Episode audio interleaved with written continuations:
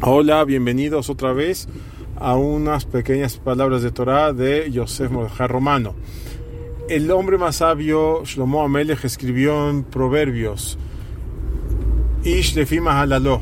Una pregunta, ¿cómo una persona puede conocer a su compañero? Está saliendo con una persona o conoce a alguien, quiere conocer a alguien para un trabajo, para lo que sea.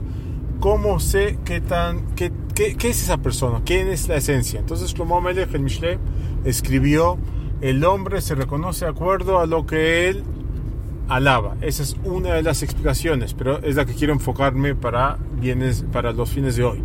Entonces, bien, dice así Shlomo HaMelech: una persona puede ser que alabe a, a gente deshonesta. Eso, eso significa que algo de deshonestidad tiene en su corazón.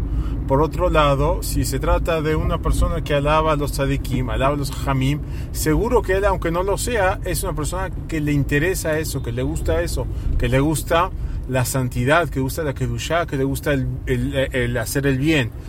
Si una persona alaba a los futbolistas, es lo que él en el corazón quiere. A lo mejor no puede ser futbolista por X o Y motivo, pero le gustaría en el fondo que él sea o sus hijos sean. Entonces, esto es algo de suma importancia. Cuando una persona conoce a otra, fijarse en qué es lo que alaba a su compañero. Si alaba cosas bonitas, seguro que es una persona que tiene un corazón bonito.